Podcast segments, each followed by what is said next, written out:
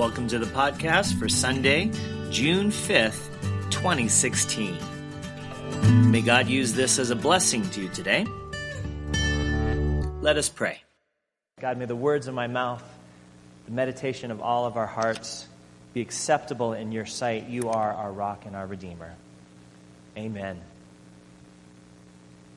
Civil disobedience is the active, professed refusal to obey certain laws, demands, and commands of a government or of an occupying international power.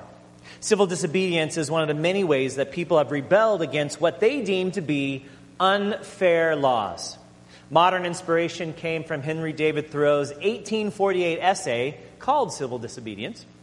Mohandas Gandhi espoused civil resistance and India's struggle for their independence from the British Empire, and perhaps the most influential American to practice this was, of course, Dr. Martin Luther King Jr. But the practice goes way back, as we'll see in our message for today. Welcome to the second week in a sermon series I've entitled Survival Stories of Hope from the Bible like a super bloom in Death Valley's harshest environment. This series looks for signs of life amid stories of struggle and challenge in the scriptures.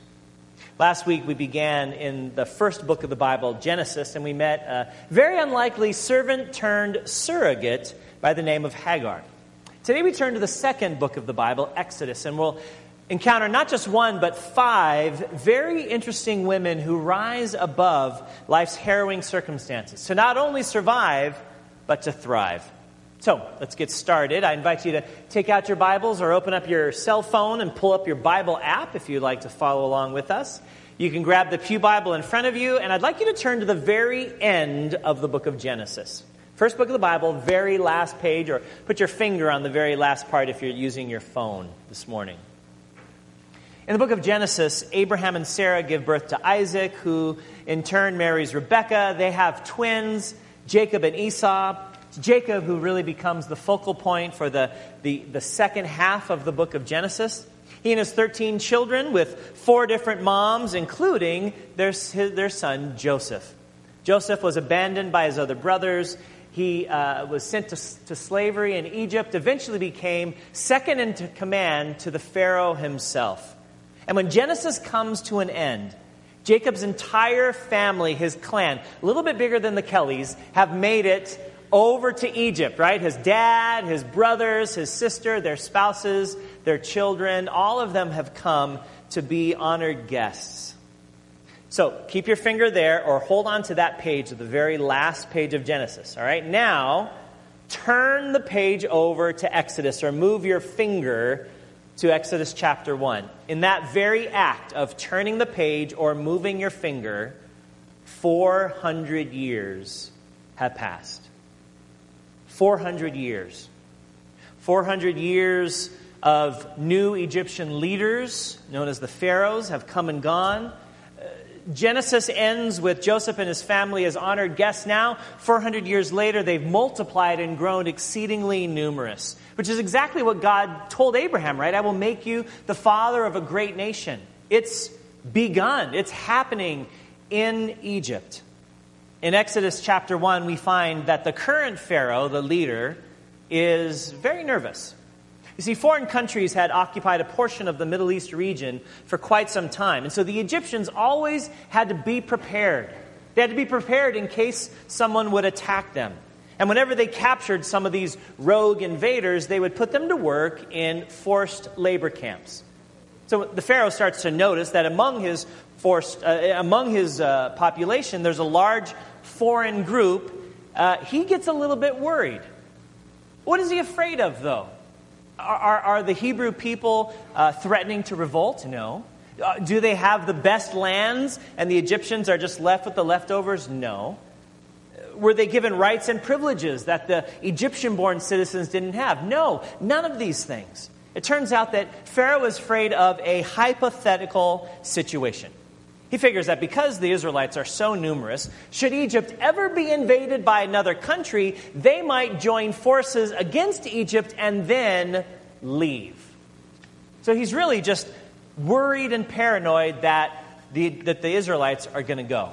So, how does he respond? He puts the Hebrews into forced labor. He conscripts them. He makes them do work. He makes them slaves. The Egyptians were known for their construction, uh, great cities, pyramids, monuments. How did they get that built? Through forced labor.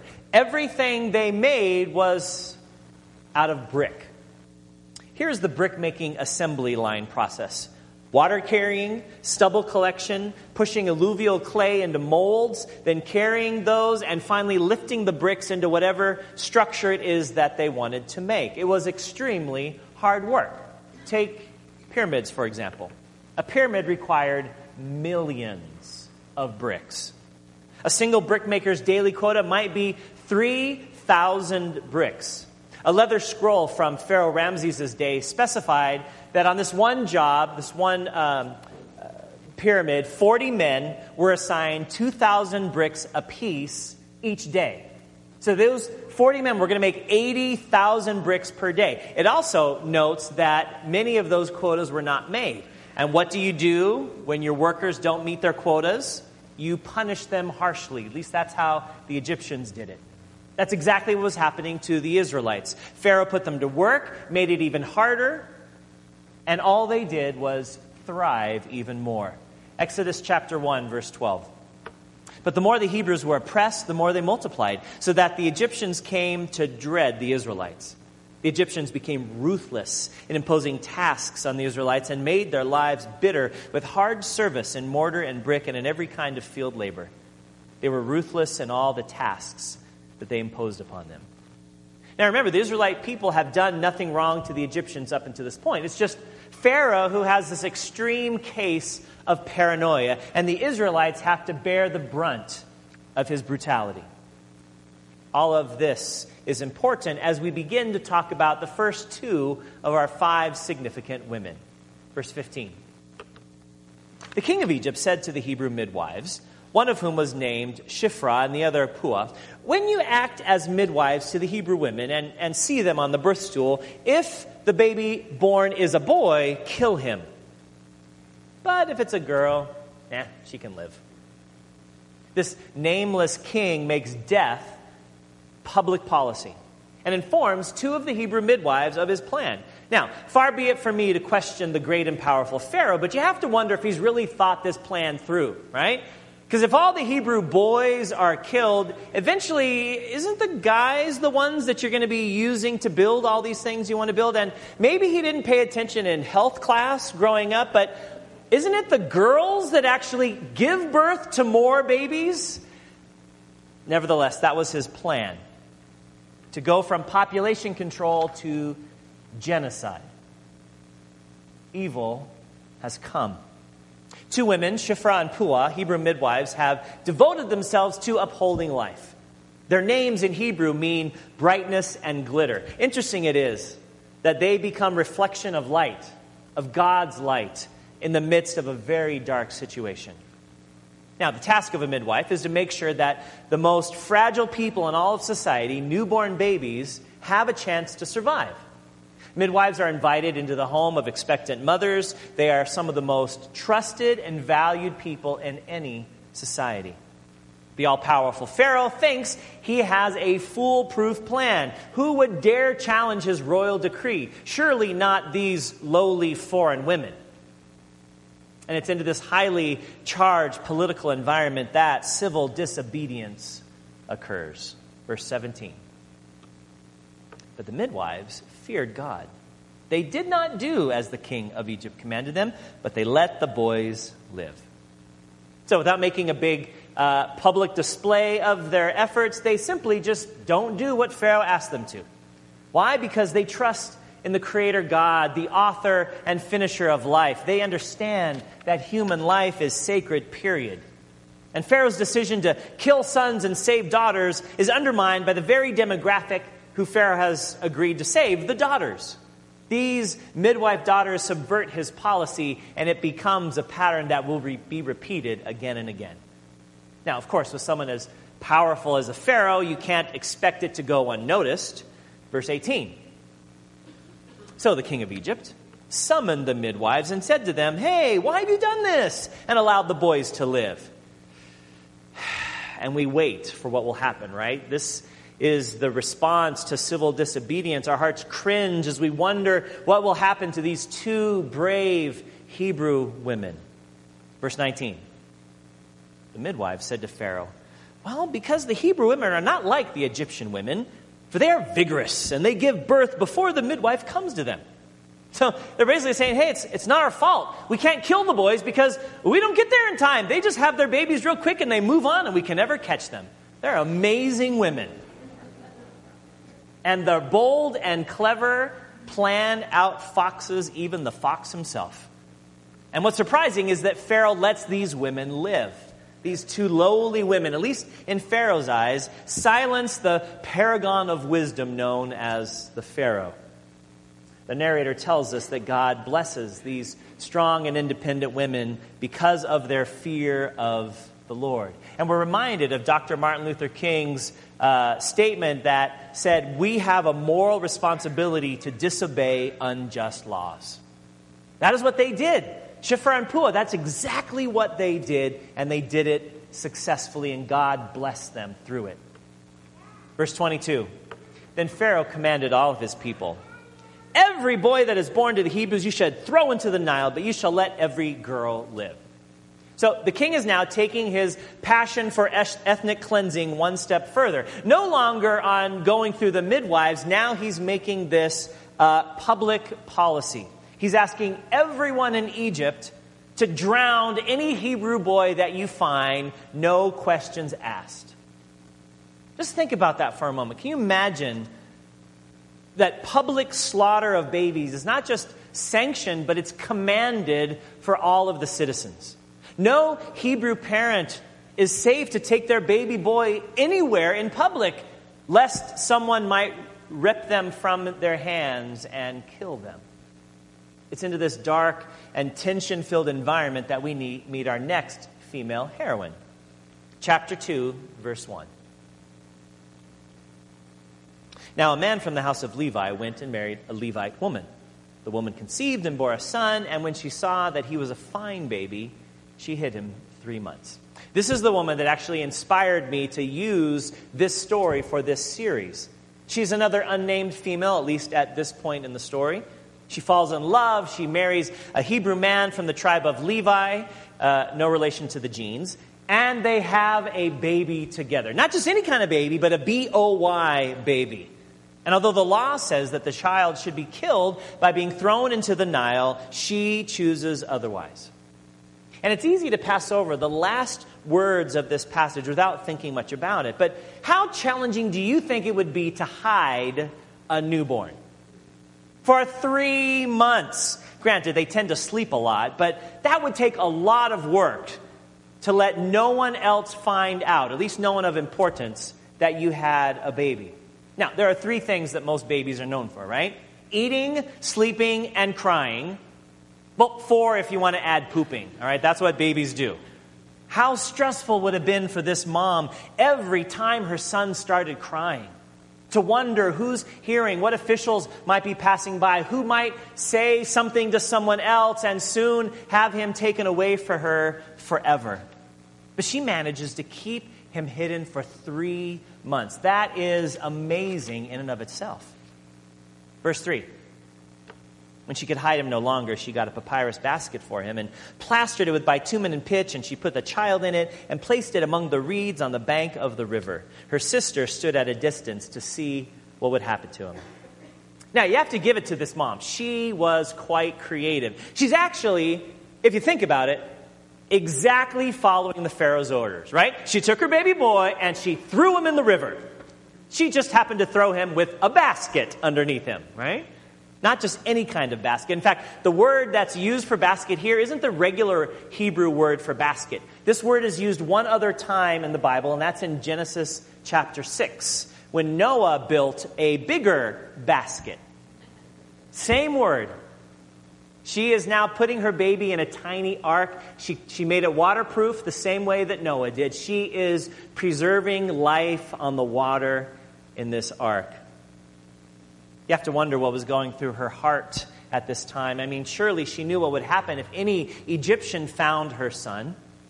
I don't think she believed that she was making this boat to sail him off to some foreign country where they would take care of their boy and raise him. No, I, I wonder if she thought maybe if I kept him down by the water, his crying won't be as loud, it'll be muffled, and it's away from where people go. Maybe she could take care of him more. I, we don't really know her intentions, but we do know that she did not abandon him because her daughter was standing guard nearby just to make sure nothing bad happened to her little brother, which the daughter becomes our fourth brave woman and we're about to meet hero, heroine number five. Verse 5. The daughter of Pharaoh came down to bathe at the river. While her attendants walked beside the river, she saw the basket among the reeds and sent her maids to bring it. When she opened it, she saw the child. He was crying, and she took pity on him. This must be one of the Hebrews' children, she said. Now, the Nile River is a big river. There had been a lot of places that mom could have placed her little bundle of joy. But she chose to do it where the Pharaoh's daughter came to bathe. Coincidence? Maybe, but probably not very likely. I'm guessing mom knew this. I'm guessing mom had watched day after day as Pharaoh's daughter would come to the river to bathe. I'm guessing mom also knew the kind of woman that Pharaoh's daughter was. She must have had a reputation of being kind and compassionate.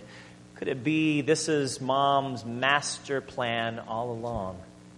Then again, nothing is set in stone, right? This is Pharaoh's daughter. Surely she would have known the command that her father had decreed for every Hebrew boy to be drowned. But once again, this woman initiates an act of civil disobedience. She takes pity on the Hebrew boy and she does not do what her father commands. She does not drown him in the river. This Egyptian princess values life just like the Hebrew midwives and just like Hebrew mothers do and she refuses to kill him. And now we get to see the greatest babysitter of all time jump into action. Verse 7. Then the baby's sister said to the Pharaoh's daughter, Shall I go and get you a nurse from the Hebrew women to nurse the child for you?